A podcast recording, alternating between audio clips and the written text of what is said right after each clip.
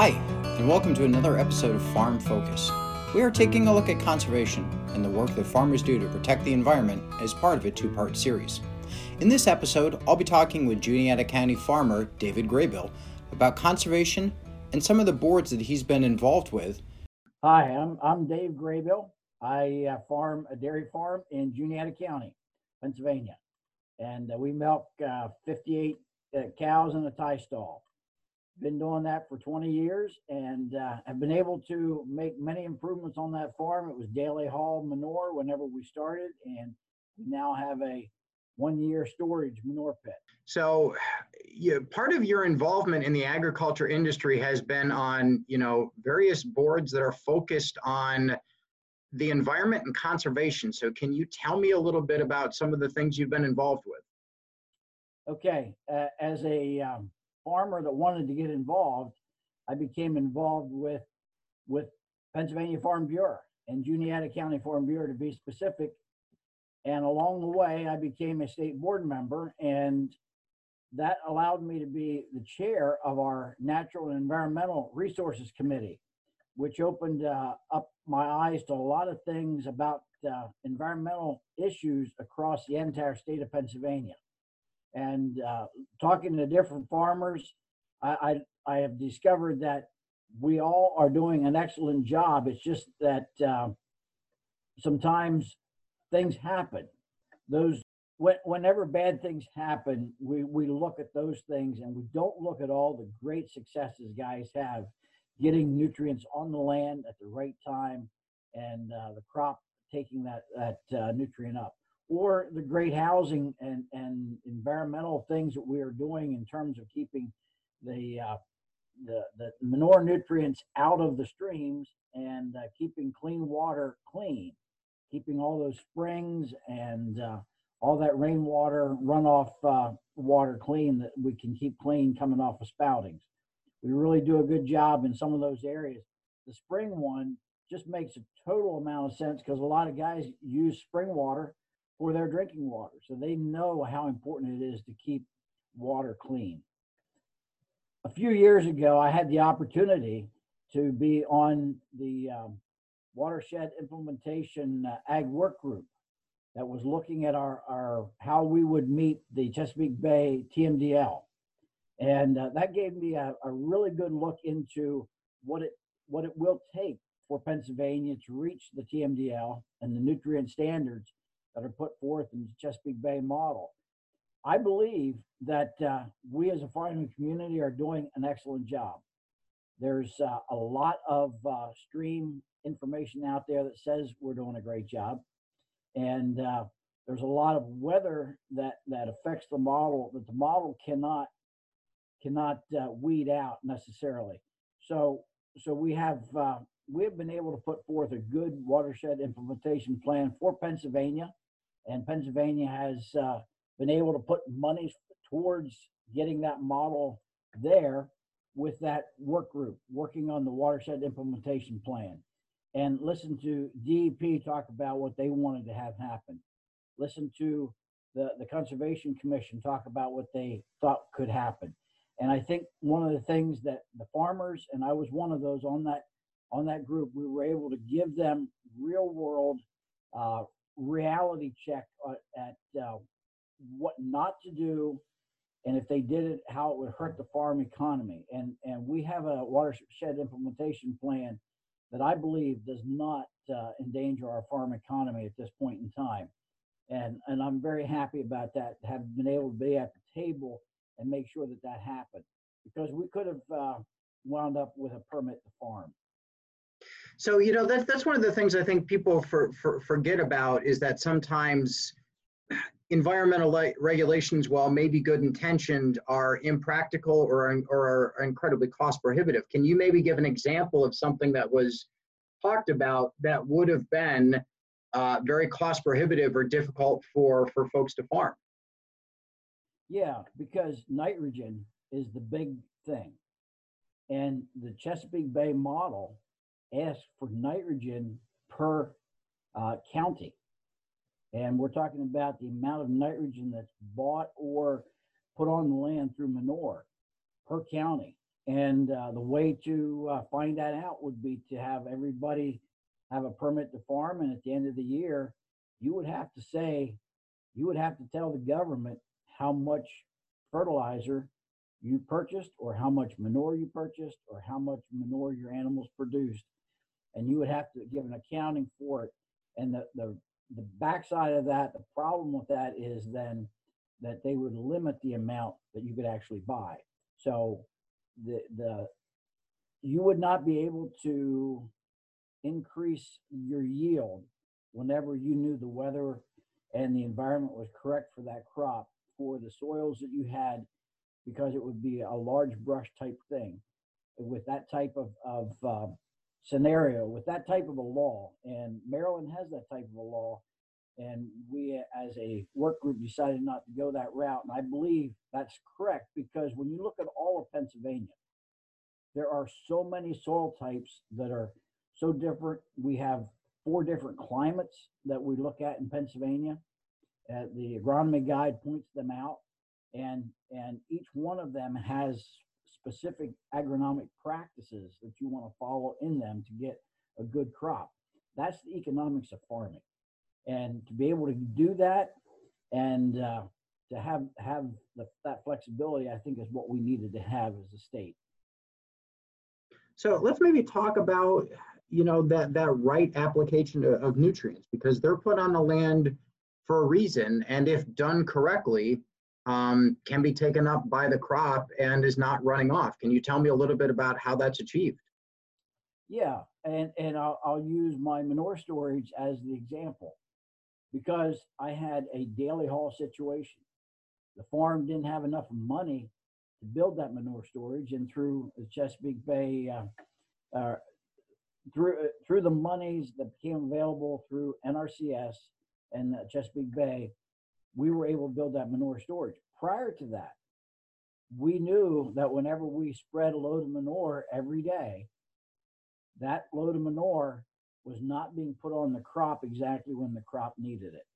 For example, if it's a corn crop, we want to put that manure on uh, just a couple of weeks before we plant the corn in the spring.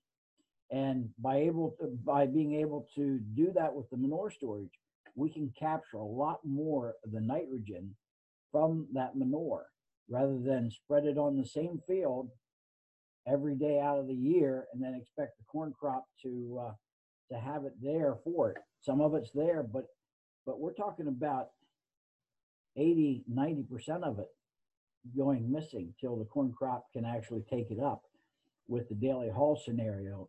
And the manure storage scenario gives that uh, that extra capture of nutrients. And those nutrients had to go somewhere if we didn't capture them. And obviously the bay was where they went. So that that in and of itself gives us better utilization of the nutrients. It's an economic advantage for me as a farmer, and it's a, it's a great uh, environmental advantage for the bay. Tell me a little bit about what it what it was like, kind of having that seat at the table. And do you feel like your your voice was was heard? Yeah, I, I think we were because uh, some of the things that the farmers were able to actually explain whenever whenever we talked about things like um, how much cover is on the ground or how much uh, uh, for lack of a better word when you when you have corn fodder on the ground that that amount of of of uh, matter that's laying on the ground all the time. We were able to explain that in better detail to the DEP folks in the room. You, you have to remember that if you're working for the Department of Environmental Protection, you're good at paperwork. That's that's what you're good at, and and you have to accept that fact as a uh, uh, that fact as a farmer that you're talking to somebody that is good at paperwork. They're not good at understanding what actually happens on the land, and that's not a slam at them. That's just that they're not out there driving a tractor every season. They're not they're not uh, making those decisions, economic decisions we have to make to make sure that that crop pays pays us uh, back in dividends by planting at the right time, putting the nutrients on at exactly the right time, and getting the maximum yield. So uh, yeah, we, we were we were heard, and in some ways, I think it was eye opening for those folks to understand a little bit better what it takes for good agronomic practices. It's one thing to read a book. I've read the book, but the book doesn't tell you everything there is. The uh, the other thing, just the fact that the folks around the table, some of them had been on our farm um, a year or so before that. And for example, they got to watch us actually agitate that manure pit and pump manure out of it and spread it on a field. And that was the first time some of them had ever seen that happen. So, so yes, they have the paperwork side all down pat, but they don't know actually how it works. That makes a lot more sense whenever you see it and you see how big the equipment is. And oh, you know what? Compaction is a major issue here. Those those types of things start can start making sense to somebody that their only job is paperwork. And you as a farmer are saying, uh, you made a decision that I have to put this stuff on in, in a certain tight window doesn't work because maybe the soil conditions aren't right for that window. I.e., some of the some of the manure spreading um, parameters that are that are given, and I'll just make the example that uh, Maryland has is looking at actually um, expanding some of their manure spreading. Um, uh, how was it? Their their their their cover crop and their manure spread, they discovered were the uh, parameters were too tight. They needed to lengthen those amounts by a month or something like that. Um, you had mentioned uh, manure storage, but tell me some of the other conservation uh, practices that you have on your farm. Okay, back in uh, early 2000s, we started to no-till everything. And no-till has become a great environmental practice for us because of the way it has improved my soil health. And maybe the improvement in soil health is not just no-till. Maybe it's uh, some of the other things we're doing. Whenever you start doing good no-till, that means that I'm not moving that ground any more than I have to, to uh, than than just to plant the crop the, the uh, corn planter goes through and opens the slit and drops in the seed. Whenever I'm spreading the manure, I'm very conscious that I don't want to compact that soil. So we wait for the right uh, moisture level of soil. And uh, we, we, we look at, at uh, we look at runoff a little differently. In other words, I, I have to make sure that that that uh, little rivulet that started making a gully doesn't continue.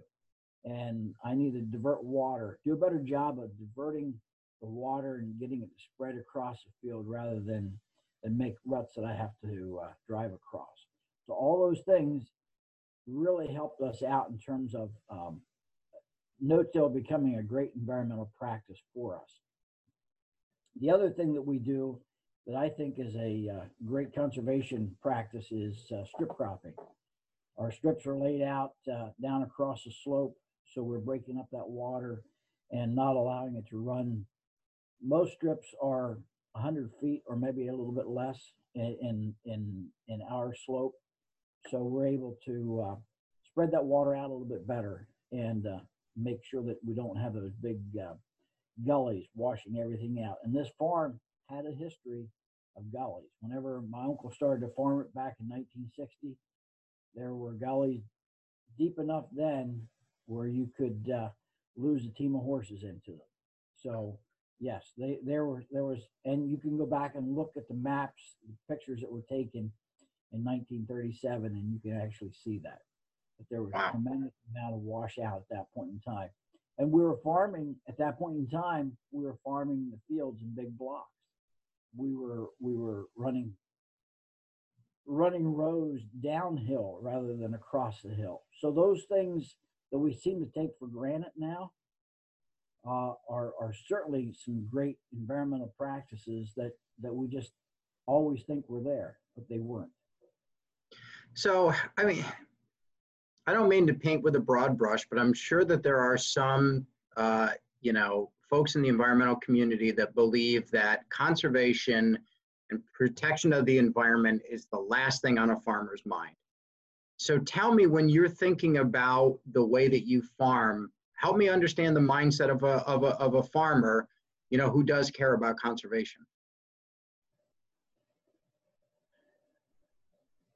You, you know, I think that, that as a farmer, I'm not going to talk about it in conservation terms.